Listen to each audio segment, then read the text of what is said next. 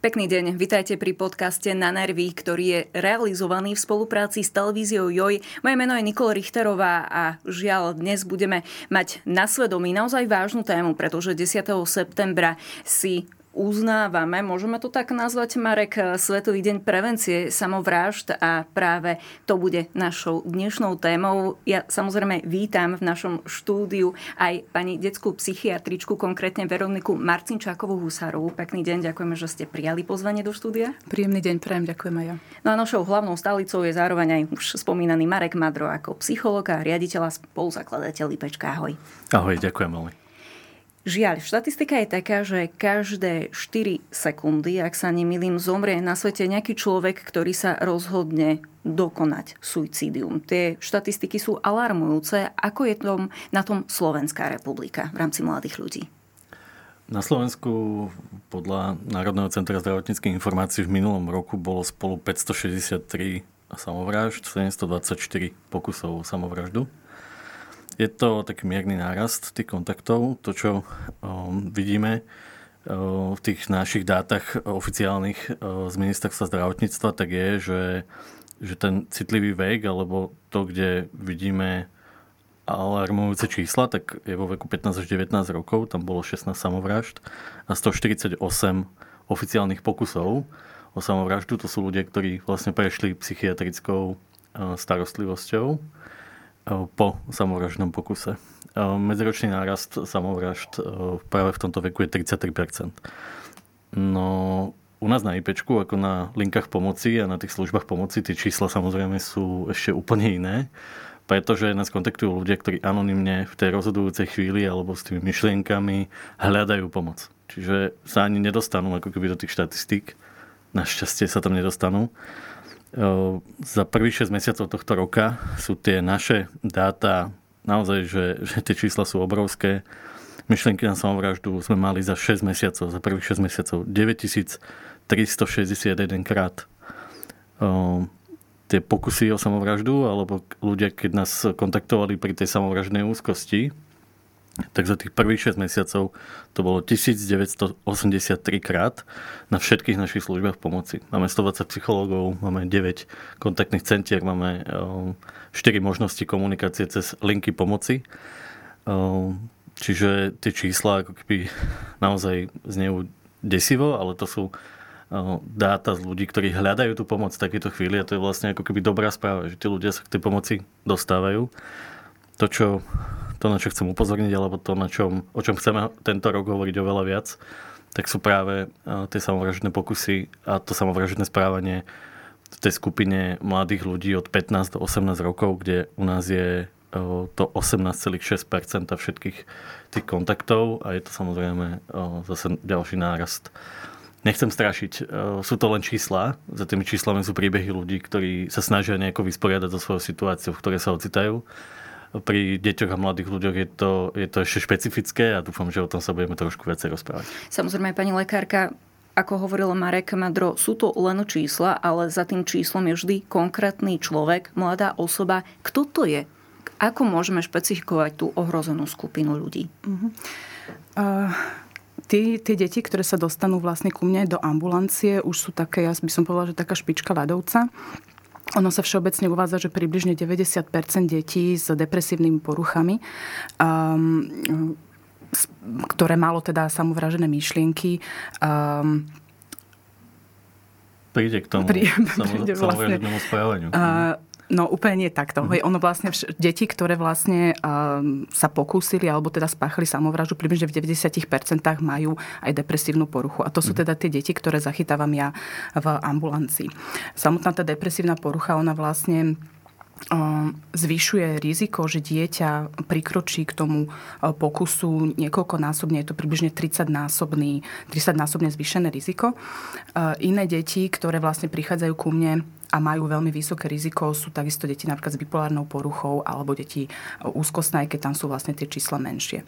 Tie rizikové faktory, ktoré vlastne by sa dali identifikovať u detí, ktoré um, majú nejaké suicidálne myšlienky alebo suicidálne tendencie. Sú najmä teda prítomnosť nejakej psychiatrickej diagnózy, ale určite aj uh, zneužívanie psychoaktívnych látok. Alebo predchádzajúca hospitalizácia. Tá vlastne zvyšuje riziko až 50 až 80 krát, že dieťa v budúcnosti vlastne sa pokusí o samovraždu. Tie samovraždy ja ako laik môžem deliť napríklad na plánované a impulzívne. Už z toho názvu vyplýva, že plánované, že si to dieťa, mladý človek naozaj premyslí dopodrobná, možno napíše nejaký mm-hmm. na mhm. rozlúčku a tie náhle impulzívne, kedy vznikajú? Vtedy možno ten daný človek, osoba ani nemusí trpieť napríklad depresiou, ale vyskytne sa v jeho možno živote nejaká veľmi náročná situácia a tým pádom koná až do extrému? Ona tá vysoká miera impulzivity osobnostná je veľmi vysoký rizikový faktor. Ale nedá sa úplne povedať, že by ten človek nemal žiadnu mieru tej klinickej psychopatológie, lebo nemusí mať nevyhnutne e, depresívnu poruchu alebo teda depresívnu epizódu, ktorá je teda v tých 90%, ale určitá teda miera osobnostnej impulzivity, ktorá sa vyskytuje napríklad u detí, kde sa vyvíja hraničná porucha osobnosti alebo teda ten emočne instabilný typ poruchy osobnosti alebo deti s ADHD, tie nemusia mať nevyhnutne depresiu, ale je tam určitá miera teda tej klinickej psychopatológie, ktorá vedie k tomu, že to dieťa vlastne um, má tie suicidálne tendencie alebo sa pokusí o samovraždu. A závisí aj od vekovej kategórie. My vlastne, keď máme deti čo viem, od tých 5 do 14 rokov, tam je tá uh, tá miera suicidality veľmi nízka, je to 0,5 až 1 dieťa na 100 tisíc vlastne obyvateľov, ale tá miera impulzivity v tomto vekovom období zohráva veľmi veľkú rolu, pretože to dieťa automaticky je ešte nezrelé, ten nervový systém je nezrelý a koná vlastne impulzívne, napríklad keď mu zomre, čo ja viem, psíček a dostane sa do konfliktu s matkou, tak na seba namierí nôž. Nedá sa povedať, že toto dieťa plánovalo tú samovraždu alebo že má nejaké suicidálne tendencie, ale to, to riziko, že to, ten čin uskutoční v tom, eh, v tom afekte, je veľmi vysoký. Eh, takisto ten, ten adolescentný, by som to povedala, adolescentný nervový systém tiež ešte nie je úplne zrelý a vie konať impulzívne. Aj v čase, keď nemá, nemá vlastne tú depresívnu poruchu, ale je to v podstate veľmi eh, nízke percento. Je to približne teda takých tých možno 5-8%, ktoré sa mm, ako keby nachádzajú v tom v tom už spektre ľudí, ktorí spáchali samovraždu. Avšak tam takisto nemožno povedať, že netrpeli žiadnym ochorením, pretože napríklad u mladého človeka, kde sa napríklad vyvíja schizofrenia alebo by sa v budúcnosti vyvinula, takisto má vysokú mieru impulzivity. Tá schizofrenia ešte nebola zachytená, ale v momente v podstate došlo k náhlemu impulzu a, a veľmi rýchlo sa v podstate preklopil do toho, že to správanie sa vlastne realizovalo. Aké sú vôbec, Marek, také prvé príznaky veľmi zvláštneho správania, kedy to dieťa uvažuje o dokonaní suicída, ale človek, rodič to nemusí túšiť? Práve teraz sme sa snažili vysvetliť to, že, že pri tých mladých ľuďoch je naozaj to, to, to, to správanie v tom afekte veľmi časté. A keď sa bavíme že, už že, o nejaké možno sa, aj plánované. Že sa, že sa na to ako keby nedá úplne pripraviť. Že to, čo, to, čo my vieme pozorovať, je, že akým spôsobom rieši také drobné situácie v živote, napríklad konfliktné situácie, alebo ako sa vysporiadáva uh, s tým, keď uh, sa okolo neho nedejú veci tak, ako to chce. Ako, ako je schopný riešiť naozaj konflikty, uh, riešiť výzvy, problémy, ťažkosti. Keď vidíme naozaj tú obrovskú emocionalitu, tak, tak to je naozaj ten rizikový faktor, kedy si to môžeme všimnúť a samozrejme, že, že si to ako keby nevšimneme a nespojíme s tým, že, že to môže skončiť tragédiou. A e, to, čo, to, čo si ľudia, e, rodičia všeobecne pri samovražde môžu všimnúť, tak je zmena správania. Sú to problémy spánku, problémy s učením, e, nechuť do jedla. Je to také ako keby náhle, náhly, náhla zmena správania alebo rituálov, ktoré bežne predtým eh, používal. Eh, napríklad prestane baviť futbal z ničoho nič. Eh, mm, veľmi často, a to je naozaj, že samovražda je veľmi často spájana s rôznymi takými mýtmi, ktoré neplatia. Sú to ľudia, ktorí veľmi často hovoria o tom, že, že nemajú zmysel života, že, že nevedia, čo bude, neplánujú budúcnosť je im ťažko. Hovoria o tom, že, že by tu náročne neboli veľmi často si to môžeme napríklad pri tých starších ľuďoch všimnúť, že uzatvárajú veci, že, že sa rozlúčia, že vyplatia napríklad dlhy, Um, také, takéto formy správania naznačujú, že sa naozaj niečo môže, môže udiať. A ja by som tu ešte doplnila, ona jedna vec je, že ten depresívny syndrom, ktorý nakoniec vedie k suicidálnemu správaniu, trvá veľmi dlho. Ono tí rodičia napríklad k nám na kliniku prichádzajú približne po roku až dvoch trvania toho depresívneho stavu. Je to veľmi ťažké pre tých rodičov, pretože oni, a rozumiem tomu, pretože oni v prvom momente nevedia rozlišiť, či je to vlastne puberta alebo depresia, pretože niektoré tie príznaky sa prekryvajú a prirodzene to dieťa sa od rodičov v čase puberty a tej včasnej adolescencie vzdialuje. Lenže tým, ako sa vzdialuje a rozvíjajú sa mu depresívne príznaky a obzvlášť u detí, ktoré sú prvorodené, teda ten rodič nemá skúsenosť s tým, ako to môže vyzerať u staršieho súrodenca, keď depresiu nemá, tak často tieto symptómy um, ako zbagatelizuje alebo si ich ako nepovšimne. A potom k nám prichádzajú približne teda po roku až dvoch. V tomto už období tých dvoch rokov trvania depresie, my už vlastne hovoríme o takých ako chronických symptómoch depresie, tam už tie, tie suicidálne myšlienky sú veľmi, veľmi časté. U mňa v ambulancii, keď príde dieťa ono sa približne uvádza, že 70% detí má suicidálne myšlienky, tých, ktoré majú teda depresiu v takýchto ako ambulantných zariadeniach. Moja skúsenosť je, že približne 90 až 95, pretože v podstate naozaj, že ten depresívny syndrom trvá dlho. To ako povedal uh, pán Mádro, tak ono v podstate uh, to, čo on popísal, je depresívny syndrom, hej, že dieťa stráca záujmy, stráca záujem o, o sociálne kontakty, je také, môže byť podráždenejšie, nervóznejšie alebo naopak také inhibovanejšie psychomotoricky, má problémy so spánkom, s príjmom potravy alebo naopak veľmi vysokú chuť do jedla, ale skôr tam býva akoby ten opačný stav. A to, čo sa deje potom, keď už to dieťa sa rozhodne pre tú samovraždu, sa nazýva, že presuicidálny syndrom vlastne z tohto depresívneho stavu, kedy ono je vlastne nervózne, skôr také ako agitované, také podráždené, má ešte taký ten ambivalentný konflikt riešenia vlastne toho, že či chcem, či nechcem umrieť. Ono sa v jeden moment rozhodne a vtedy nastupuje presuicidálny syndrom. A vtedy sa on vlastne upokojí a môže to vyzerať, že tá depresia sa zlepšuje, ale ono vlastne sa iba rozhodlo dochádza tam k takému emocionálnemu vlastne útlmu, takému oplošteniu. To dieťa sa akoby oddeli od tej vlastnej emocionality ale chová sa, ako by bolo všetko v pohode. A to je pre nás ako psychiatru taký pomerne alarmujúci stav, že vtedy už musíme to dieťa posielať na hospitalizáciu. Možno čo povedať alebo nepovedať? Aké sú tie správne slova, ktoré pomôžu tomu dieťaťu prekonať to jeho obdobie a čo ho naopak e, doslova môže zabiť vnútorne?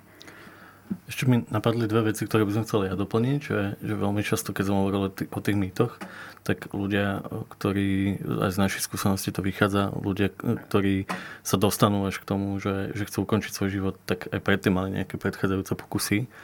Alebo e, neexistuje niečo ako pútanie pozornosti. Taká tá bežná otázka, že púta pozornosť, alebo sa chce naozaj zabiť. Že, že, že práve ako keby tá túžba potom byť s niekým blízko, je tá odpoveď vlastne na to, že, že čo môžeme vtedy, vtedy my robiť, že, že čo, čo ten človek potrebuje. Naozaj mu vyjadriť tú obrovskú o, blízkosť, byť naozaj vnímavý a citlivý na to, tak úplne bežne o, byť vnímavý a citlivý na to, že počuj, že keď je, keď je ťažko, tak o, je to úplne normálne, že ti je ťažko, každému je niekedy ťažko a že poďme s tým niečo urobiť, že poďme sa o tom rozprávať, nezostávaj v tom sám, povedz mi o tom, čo sa deje a byť aj ochotný a pripravený potom hľadať pomoc. Že keď vidíme, že nám nepomáha ako keby ten bežný bežný vzťah alebo to zapojenie do tých bežných aktivít, tak potom naozaj je tá obrovská výzva, ktorá chce naozaj veľkú odvahu postaviť sa, postaviť sa k tomu mladému človeku a povedať, že poď, ideme hľadať pomoc, že to vôbec nie je hamba, že budem tam s tebou. Oslovíme toho psychiatra, oslovíme možno eh, často to začína aj všeobecným lekárom, alebo oslovíme nejakú linku pomoci, alebo, alebo nejakého psychoterapeuta. Niekomu napíšeme aspoň e-mail, že čo máme teraz robiť. Eh, najmä je najdôležitejšie nenechávať toho človeka o samote a, a dať mu najavo, že, že nám na ňom záleží, že, že to vidíme, že sa trápi a že nám to nie je jedno. Čiže žiadna taká veta, to len hráš, upozorňuješ na seba, vtedy sa ten človek naozaj uzamkne? Je to naozaj rôzne, ako, ako sme hovorili, ale ako keby to najdôležitejšie v, v tom našom bežnom fungovaní je byť citlivý k sebe a, a mať naozaj vzťahy, kde nemusíme nič hrať a dať to aj najavo tým, tým ľuďom, pri ktorých vidíme, že je ťažko. Že, že nemusíš sa predo mnou, nemusíš predo mnou nič hrať. Kľudne môžeš dať dole tú masku a ja ju dám dole. a môžeme byť takí, akí sme naozaj prirodzene spolu, intenzívne, lebo mňa zaujímaš ty, mňa nezaujíma ako keby tá maska, ktorú, ktorú my tu všetci chodíme a, a, a hráme niečo jeden na druhého. Len preto, aby sme toho druhého nesklamali, že mne nesklameš, ja som tu naozaj pripravený byť tu pre teba a, a byť tu s tebou. Je to, je to niekedy, najmä pri tých mladých ľuďoch, ktorí nedokážu úplne identifikovať tú mieru toho, toho rizika alebo rizikovosť toho svojho správania. Je to niekedy fakt veľmi ťažké um, tam uh, s nimi vydržať alebo byť, byť tam naozaj autentický a, a pomôcť. A naozaj to, čo chcem odporučiť je nezostávať tomu samote a hľadať odbornú pomoc. Pani psychiatrička, máme my vôbec na Slovensku v našej krajine určitú systematickú prevenciu takéhoto suicidálneho správania? Ako sme na tom? No zatiaľ, pokiaľ viem ja, tak nemáme. Ono v podstate sa robili veľké štúdie vo svete, kde sa snažili o prevenciu e, suicidálneho konania na školách. Boli vytvorené také ako veľké programy, um, ktoré ako keby boli hlavne edukačné.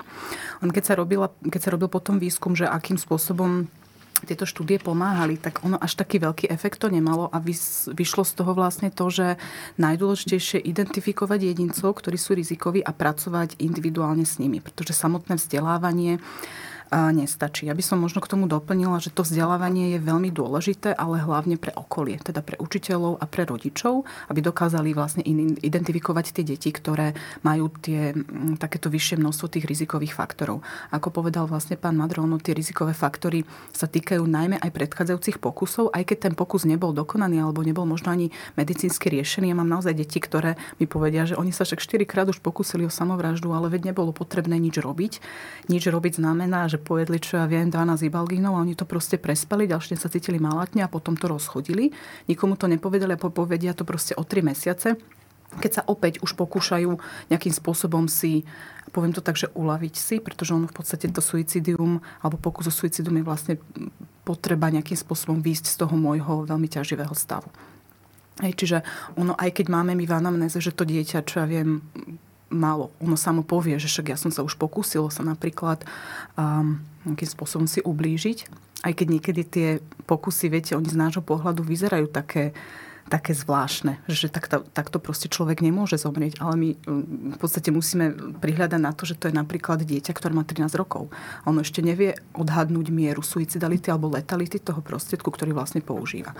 Takže akýkoľvek pokus, ktorý v podstate bol v minulosti realizovaný, by sme mali brať ako závažný. Marek, v rámci prevencie minimálne v Bratislavskom kraji, ktorý je hodnotený ako najhorší v rámci duševného zdravia na Slovensku u mladých ľudí, ste vytvárali spolu so žúpanom brožúrky, ktoré boli rozdávané na konci teda školského roka, v rámci vysvedčenia. Je už nový školský rok. Ako hodnotíte tú vašu stratégiu? Ozývali sa vám ľudia na krízovú linku? Nebolo to o tom, lebo ja napríklad to hodnotím sama za seba. Keby mi niekto dal spolu s vysvedčením nejakú brožúrku, že zavolá mi, tak prvé, čo urobím, hodím to do koša. Ako sú na to malé súčasní generační mladí ľudia? Mm-hmm.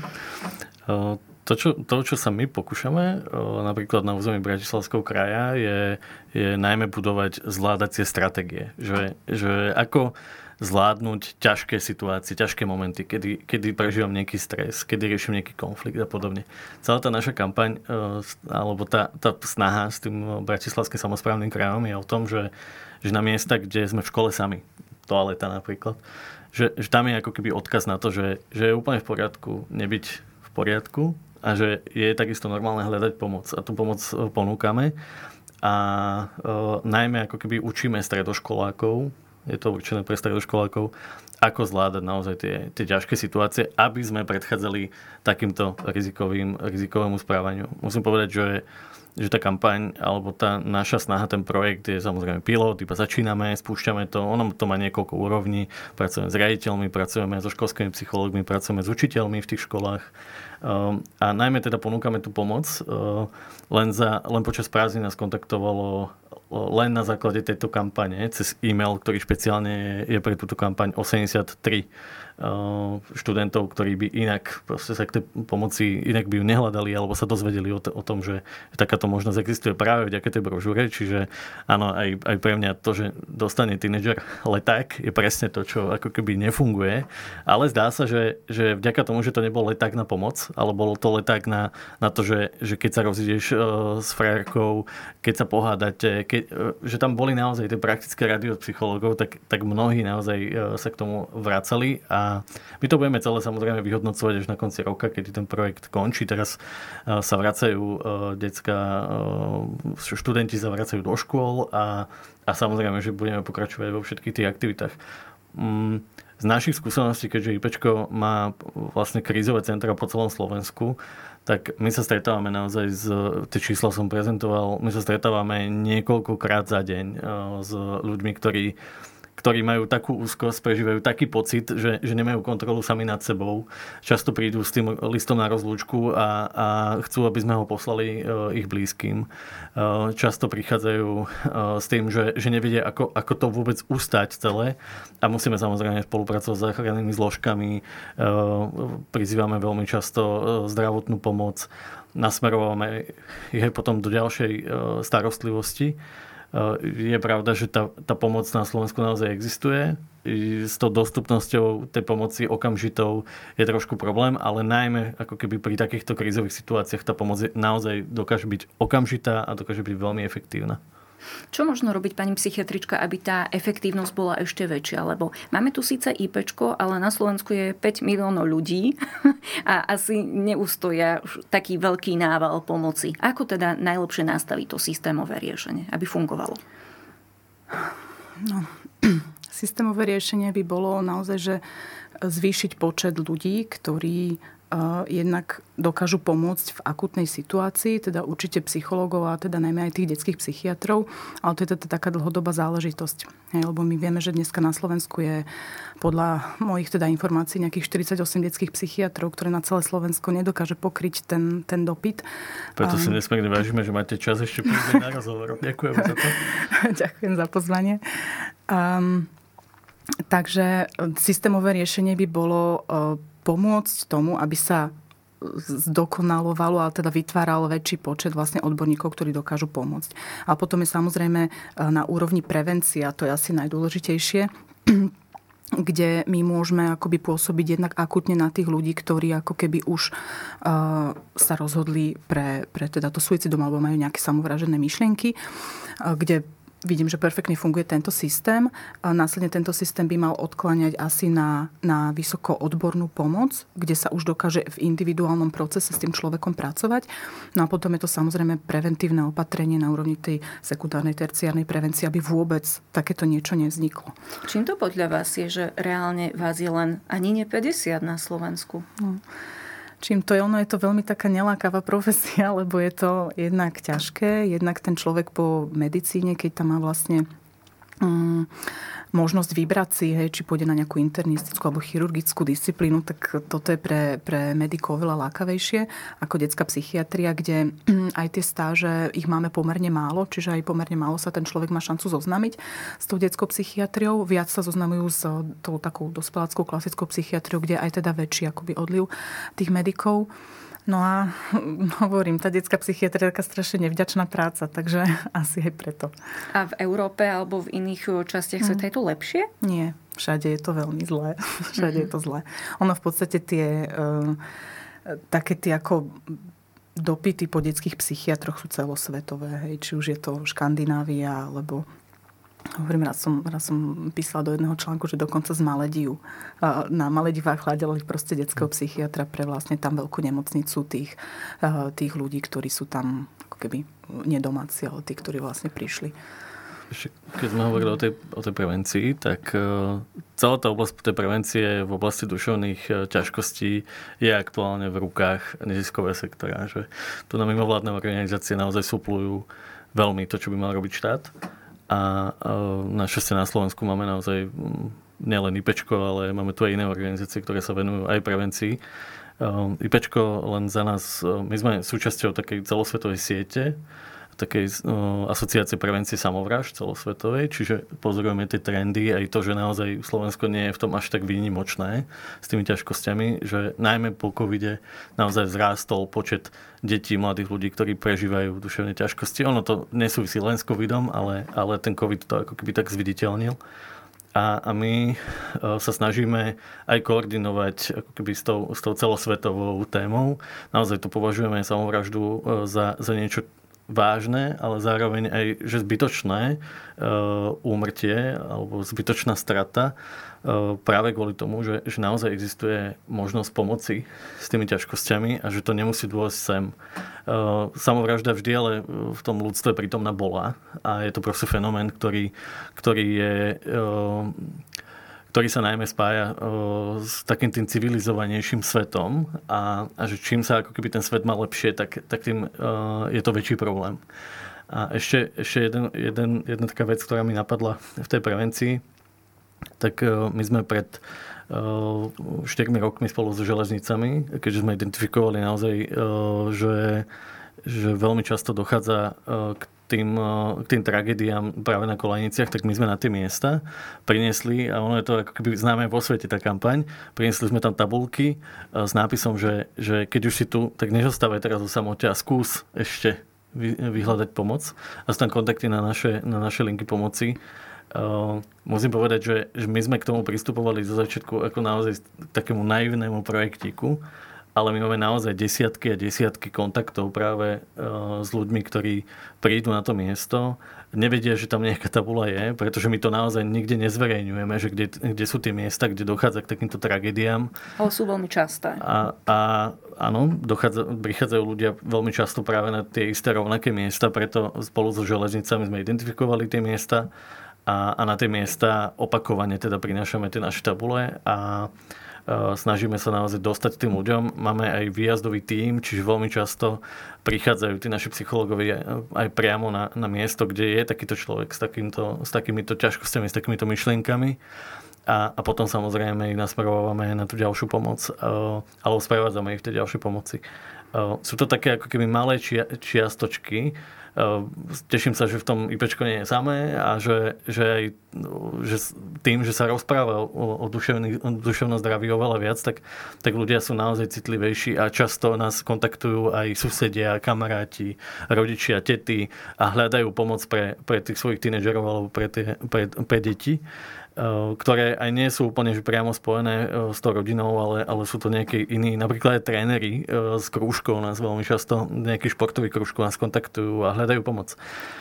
Naozaj sa tá téma posúva a ešte čo je špecifické pre nás tie posledné 3 roky sa snažíme robiť aj takú osvetovú kampaň, voláme ju Bodkočiarka, kde ľuďom najmä na, na sociálnych sieťach e, to žije a funguje. Ľudia si na svoje telo nakreslia bodkočiarku, to je taký symbol pokračovania, že, že bodka je ako keby niečo, kde, ktorú Koniec. dávame na konci, keď, keď niečo proste končí.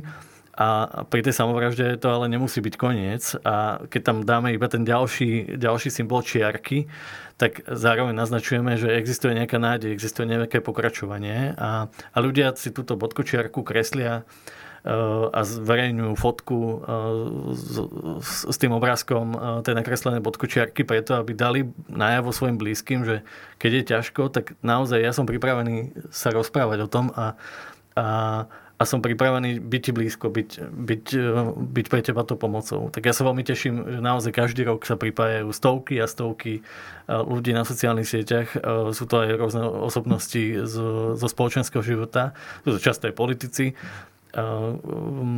Mám pocit, že, že naozaj ako keby na tú oblasť sa stávame citlivejším citlivejšími ako spoločnosť, ale zároveň ako keby to, čo chcem negatívne povedať, je, že tá sieť nereflektuje na, na tú obrovskú potrebu tej pomoci a dostupnosti tej starostlivosti. Samozrejme, všetko sa ako keby deje postupne, aj e, sa chystá pripravovať nejaká legislatíva, všetko sa ako keby môže zmeniť, tá, tá pomoc môže byť ešte dostupnejšia a na to čakáme a tešíme sa. A plánuješ si to aj vytetovať? Ako také memento? Lebo všetci to kreslia, ty ako riaditeľ by si mal ísť trošku to, to si nechám zatiaľ ako prekvapko. Dobre. Ja som ešte chcela možno doplniť, že v podstate ten štátny sektor, on nemá šancu robiť prevenciu, hej, pretože oni sú tak zahotení už tými prípadmi detí, ktoré sa pokúsili o samovraždu. Oni majú permanentne, naše lôžkové oddelenia vlastne detskej psychiatrie majú permanentne nadstavy o 10, 12, 15 detí. Hej. Čiže je veľmi ťažké pre nich vôbec sa zamerať na nejaké preventívne opatrenia, preto to vlastne preberajú organizácie, ktoré mm, nie sú ako keby e, dotované štátom a jedno, jedno z nich je v podstate aj naša klinika súkromná a my takisto sa snažíme o prevenciu. Nie je to momentálne konkrétne zamerané na samovraždu, ale minimálne prevenciu depresie alebo vzniku nejakých negatívnych dopadov depresie a robíme napríklad online programy pre rodičov detí s depresiou. My sme už tu spomínali teda rodičov, blízkych. Boli tu načrtnutí lektory, čo ale učitelia majú sa oni rozprávať s deťmi, s mladými ľuďmi práve o tejto vážnej téme a akým spôsobom? Určite. My sme takýto program vlastne spravili aj pre, pre učiteľov v spolupráci vlastne s, s jednou takou firmou, ktorá konkrétne dodáva aj programy vlastne učiteľom vzdelávacie. A ten program je presne zameraný na identifikáciu detí, ktoré majú depresiu, toho, ako sa vlastne vôbec správať k tomu, keď vidia, že dieťa má depresiu, ako reagovať napríklad na nejaké autoagresívne prejavy, ako sú rezné rany, alebo keď vidíte ako učiteľ, že to dieťa sa proste seba poškodzuje, ako reagovať na nejaké situácie, ktoré v podstate vzniknú v škole a súvisia s depresiou toho dieťaťa. Čiže áno, učiteľ v podstate musí byť zahrnutý do celého toho systému poskytovania pomoci, pretože keď si to tak zoberieme, tak dieťa polovicu svojho bdelého času trávi v škole. A tá, či už depresia alebo nejaké samovražedné myšlienky určite budú jednak ovplyvňovať akademický výkon a jednak veľmi často aj škola je jedným z faktorov, ktoré vplývajú na to, či dieťa má nepoviem, že má depresiu, ale nejakým spôsobom zhoršujú alebo, alebo vedia mm, zmierniť príznaky tej depresie a následne aj samovražedné myšlienky tomto roku uh, sme pripravili uh, takú špeciálnu, zase, zase to nazvem kampaň, ale ono to nie je len kampaň. Je to, je to pomoc aj pre učiteľov, práve ako keby v tejto, v tejto oblasti, že, že takisto sa k tomu pridávame. Ja som veľmi rád, že, že viac ako 100 škôl na Slovensku uh, sa v tej prvej fáze pridalo uh, k tej našej iniciatíve uh, prevencie samovrážd. Celá tá kampaň je postavená na tom, že, vôjdete ráno do triedy a máte pred sebou obrovský QR kód, kde e, je otázka, že máš do životov. Ako mačka. Máš do životov a vôjdeš, vôjdeš potom do tej svojej lavice a tam máš zase ako keby tú istú otázku, že či máš do životov. Je to, je to odkaz na kampaň, ktorú pripravili práve mladí ľudia, že my sme, my sme boli veľmi, uh, sme sa snažili poš- posledný ten rok naozaj nájsť ten efektívny spôsob, ako s mladými ľuďmi hovoriť aj o tejto téme. A keď si, keď si naskenujete ten QR kód, tak sa vlastne dostanete k videu, kde je taký známy influencer, ktorý hrá online hru a, a samozrejme v tej hre je to ako keby odkaz na to, že, že či máš do životov a, a že či, či vládzeš a hovorí o tom, že je úplne OK, keď, keď si naskenuješ ďalší QR kód a dostaneš sa ďalej, ako keby do takej online hry, až sa nakoniec ako keby dostaneš k tej pomoci. Uh, som, som veľmi rád, že tie školy tak zareagovali, uh, že, že to určite chcú a že to potrebujú v tej svojej škole a, ono to nie je len o tom. Uh, zároveň my prichádzame do tých škôl a pracujeme s tými učiteľmi a hovoríme s nimi presne o tom, ako identifikovať žiakov, ktorí majú ťažkosti. Ako to robiť v tom ich zahltení tým obrovským, tými obrovskými povinnosťami vzdelávacími. Samozrejme, že v školách budujeme Eh, také bezpečné miesta, bezpečné zóny. A hovoríme o tom, ako je veľmi dôležité dneska eh, sa mladých ľudí pýtať na to, ako sa majú a myslieť tú otázku naozaj vážne, ako sa máš. A eh, to je ako keby to prvé, od čoho ten učiteľ začína. Učiteľ, ktorý je zapojený do tej našej kampane, celú, celú tú prevenciu, že naozaj tú otázku myslí vážne a aj sám osobne ľudsky odpoveda, pretože tá ľudskosť je to najviac, čo vtedy v tej chvíli pre mladých ľudí, ktorým je ťažko, alebo pre kohokoľvek, je ťažko, vieme ponúknuť. Opýtať sa, všimnúť si to a naozaj byť ochotný počkať na tú odpoveď a a nenechať sa odbiť, že v pohode alebo tak. Lebo naozaj v tejto oblasti prevencie samovrážd alebo v tejto téme samovrážd tie čísla hovoria sa same za seba a my vieme, že ľuďom je fakt ťažko a, a pri mladých ľuďoch práve to skratkovité konanie alebo, alebo, alebo to, že nemajú dostatočne vyvinutý mozog na to, aby poznali ešte ďalšie možnosti, ako zvládať tie rozličné situácie, tak, tak práve ako to chceme nejakým spôsobom doplňať a, a dávať príležitosť nachádza spôsoby, ako efektívne hovoriť o tom, že nie je mi v pohode, nie som v pohode a, a že, že je to vlastne normálne nebyť v pohode. A že aj my dospelí, aj, aj my odborníci niekedy máme také tie chvíle, kedy nám nie je úplne, úplne ľahko a samozrejme, že my máme na to všelijaké tie odborné spôsoby, ako sa o seba postarať, ale tie nie sú dostupné pre tých ľudí tam vonku a, a chceme, aby ten svet bol k sebe citlivejší, aby sme boli k sebe ľudskejší a lepší. Žiaľ, tento podcast možno počúva v tejto chvíli aj niekto, kto už o daného človeka práve takýmto spôsobom prišiel a možno sa určitým spôsobom seba obvinuje, že mohol urobiť viac. Dá sa aj jemu určitým spôsobom pomôcť, že to vlastne nie je jeho chyba? Určite. Určite. Ako ono, e, existujú aj organizácie, ktoré vyslovene sa snažia pomôcť ľuďom po strate blízkeho a e, potom ten, ten človek e, aj sám môže vyhľadať vlastne pomoc. Je to, je to úplne na mieste a je to fajn. My, my vlastne v tých rodinách, kde, ktoré vlastne prišli takýmto spôsobom blízkeho aj teda na našej klinike poskytujeme také ako komplexnejšie programy starostlivosti a nie je to ale len pre rodiny, ktoré už vlastne strátili tú blízku osobu. Ono veľmi dôležité je starať sa o tie, aj o tie rodiny, ktoré ešte tú blízku osobu nestratili, ale to tam hrozí, pretože tam je to asi, asi najdôležitejšie akoby zasiahnuť v tomto momente. My máme pre, najmä pre rodičov, ktorí prišli o dieťa, máme otvorené skupiny, do ktorých e, sa nám hlásia tí rodičia, prichádzajú, stretávajú sa spolu s terapeutom, e, sú v takom programe 10, 10, na 10 stretnutí, ako, ako to zvládnuť, ako sa s tým vysporiadať, pretože tá samovražda je taký zvláštny fenomén, že ona sa málo kedy dotkne len toho človeka, ktorý sa stane jej obeťou.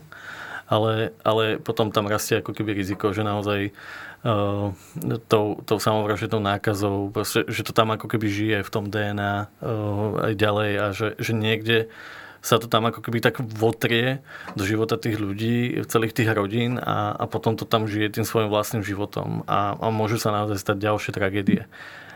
Čiže nám, nám veľmi dobre fungujú tieto skupiny pre rodičov detí, ktorí stratili takýmto spôsobom dieťa.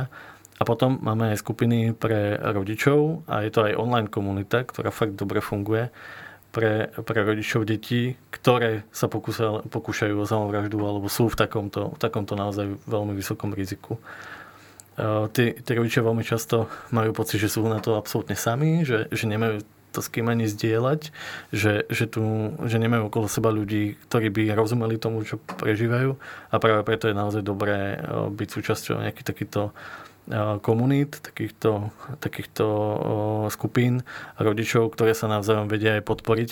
Totiž to často sa stáva, že keď to dieťa, keď sa to ako keby náhle stane v tej rodine, tak, tak tá rodina vlastne, keď to dieťa sa vracia z tej hospitalizácie, tak tá rodina nič nezmení a nevie, akým spôsobom keď sa to dieťa vráti, ako má tomu zabrániť, aby sa to, aby sa to nestalo, aby, aby aby niečo sa nastavilo v tej rodine inak. A veľmi často tí naši psychológovia v tých regiónoch sú, sú práve ako keby pomocou v tomto, že, že ako prenastaviť ten, ten život v tej rodine, ale často sú to tak vnútorné veci, že, že je to naozaj veľmi ťažké. Ale, ale také tie prvé, eh, prvé rady, ako, ako že, že skúste sa postarať o to, aby tie nástroje eh, neboli dostupné, alebo skúste iným spôsobom sa rozprávať v tej rodine, alebo skúste skúste neprechádzať tú, tú tému len močaním, ale naozaj sa o nej rozprávajte ako o, o niečom, čo je proste vašou súčasťou, nezlakli ste sa toho a ste pripravení to riešiť. Čiže o tomto treba veľmi často v tých rodinách naozaj hovoriť.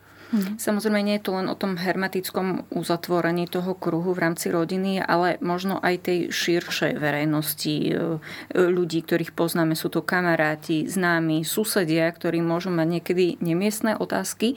A ako možno im poradiť, e, aby dokázali komunikovať s rodinou, ktorá bola zasiahnutá takouto tragédiou? Mm-hmm dnes to, čo sa mi páči na tomto období, je to, že sa e, tak snaží o takú destigmatizáciu jednak ako psychiatrických problémov, diagnóz, hospitalizácií detí, ktoré súvisia vlastne s nejakými psychickými ťažkosťami.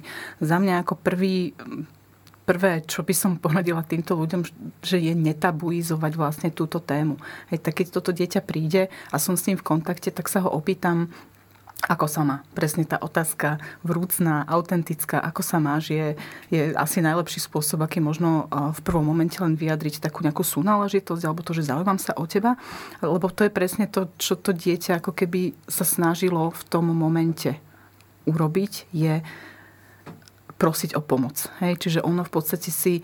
Není to opútanie pozornosti, ako vlastne povedal eh, pán Madro. Hej? Nie je to o tom, že by sme nejakým spôsobom, že by to dieťa chcelo na seba upútavať pozornosť. Je to v podstate volanie o pomoc alebo ukončenie trápenia. Čiže keď my mu v tom kontakte medziludskom takéto niečo môžeme aspoň z časti saturovať, tak toto dáva zmysel to, čo ľudia väčšinou uh, robia, keď, keď sa stretnú s niečím takýmto, e, je to, je to pre mnoho ľudí tak nepriateľné, alebo tak cudzie tá myšlienka uh, samovraždy. Musím povedať, že štatisticky to vychádza tak, alebo zase tej, tá Svetová asociácia prevencie samovražd nám dáva aj dáta k tomu podklady, že, že tá myšlienka na samovraždu je, sa stane ako keby súčasťou života každého z nás. Že niekedy niekde príde no pri, pri ľuďoch, ktorí sú špeciálne zraniteľní, a pani psychiatrička o tom, o tom hovorila viac, tak, tak sa stane ako keby to centrálnou uh, myšlienkou v živote a zaoberáte sa s ňou stále viac a viac.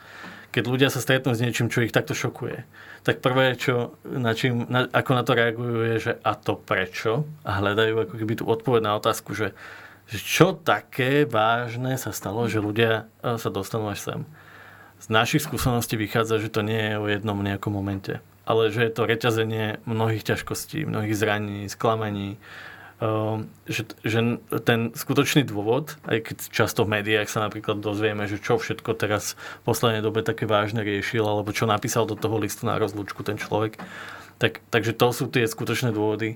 Naša skúsenosť hovorí niečo iné. Že to je naozaj ako keby niečo tak vnútorné, tak, tak podvedomé tak tá myšlienka e, opanta ako keby v každú oblasť života, že, že vlastne je to absolútne irrelevantné, že aký je ten dôvod. Že, že ten dôvod nikdy nebude dostatočný e, pre tých ľudí, ktorí, ktorí sú tam vonku, ale pre toho človeka, ktorý naozaj sa trápi, ktorý e, sa nevie na nič sústrediť, ktorý prežíva takú obrovskú vnútornú bolesť a výčitky, že má pocit, že, že ak uh, ukončí ten svoj život, tak vyrieši veľmi veľa problémov uh, pre, pre svoje okolie, pre, pre rozličné situácie. Že ten človek prežíva také obrovské vnútorné utrpenie, že on vlastne ani sám nevie pomenovať, že čo sa to deje, pretože v ňom tá myšlienka často drieme naozaj celé roky, možno aj celý život. A, a robí ho to nešťastným, uh, oberá ho to o chuť, o zmysel, o radosť, o, o lásku, e, pochybuje sa o sebe, o tom, že či si niečo zaslúži alebo nezaslúži. To sú často naozaj tie výroky, ktoré, ktoré títo ľudia hovoria a e, dá sa s tým ale naozaj pracovať v terapii, dá sa, s tým, dá sa, dá sa v tom naozaj pomôcť. Ale to, čo potrebujeme, je nezľahčovať to, ne, ne, nemávať rukou nad dôvodmi, ale naozaj tí ľudia potrebujú pomoc. A často, často ani nevieme, že ľudia, s ktorými sa stretávame v práci alebo s ktorými sa stretávame na ulici, naši susedia, že prežívajú takéto obrovské vnútorné muky. A, a že často by sme boli prekvapení, koľko ľudí si v sebe toto nosí a, a ani sami tomu nerozumejú, že prečo to tam majú a, a, a eh, je naozaj nesmierne dôležité o tejto téme veľa hovoriť a veľa hovoriť o tom, že tá pomoc tu existuje, že, že je dostupná. Áno, niekedy je to s ňou veľmi komplikované, je to ťažké, ale naozaj, eh, keď ide do tuého, keď, keď máme pri sebe niekoho, kto je s nami ochotný v tej ťažkosti, v tej obrovskej vnútornej bolesti byť, tak eh, existuje nádej a šanca, ako sa z toho dostať von. Čo by tým pádom odkázala detská psychiatrička práve takýmto mladým ľuďom, ktorí majú vôbec myšlienky na zrealizovanie suicidia? Nech o tom hovoria, nech o tom povedia mm, komukoľvek, koho považujú vlastne za mm, blízkeho. A aby s tým v podstate neostávali sami, lebo to je asi to najhoršie, čo môžu urobiť. Hej, čiže zdôveriť sa a začať uh, riešiť tú situáciu, ale aj keď ten človek vlastne v tej depresii, alebo ten, ktorý má tie suicidálne myšlienky, tú situáciu riešiť nevie. Hej, to je naozaj ako fakt. Ale to už len keď to niekomu povie, tak ten človek, ako hovoril pán Madro, mu už dokáže e, pomôcť natoľko, že ho minimálne vie nasmerovať, e, kam vlastne s tým sa obrátiť. A samozrejme s tým súvisí aj krízová linka pomoci, ktorá znie, ak sa nemýlim, 0800 500 333. Je tak? Niko, teším sa, že to je jediné telefónne číslo, ktoré si pamätáš. Ešte vrátane môjho a toho babičkyného, ale to je samozrejme vedľajšie. E, pani Hucarová Marcinčáková, veľmi pekne vám ďakujeme za užitočný rozhovor. Dúfam, že budete mať, e, nazvime to klientov, oveľa menej než doposiaľ, aj keď no, je rada to ťažké. By som bola, rada by som bola, keby ich bolo menej. A Marek, to isté prajem aj vám v rámci IPčka menej kontaktov a viac možno šťastnejších e, ľudí, ktorí budú so sebou vyrovnaní. Každopádne pomoc existuje, odznelo to aj v rámci podcastu na Nerby. My ďakujeme za vašu priazeň a určite nasledujte, prípadne počúvajte aj naďalej prípadne budeme poskytovať ďalšie zaujímavé témy z tejto oblasti duševného zdravia. Ďakujeme za pozornosť, pekný deň.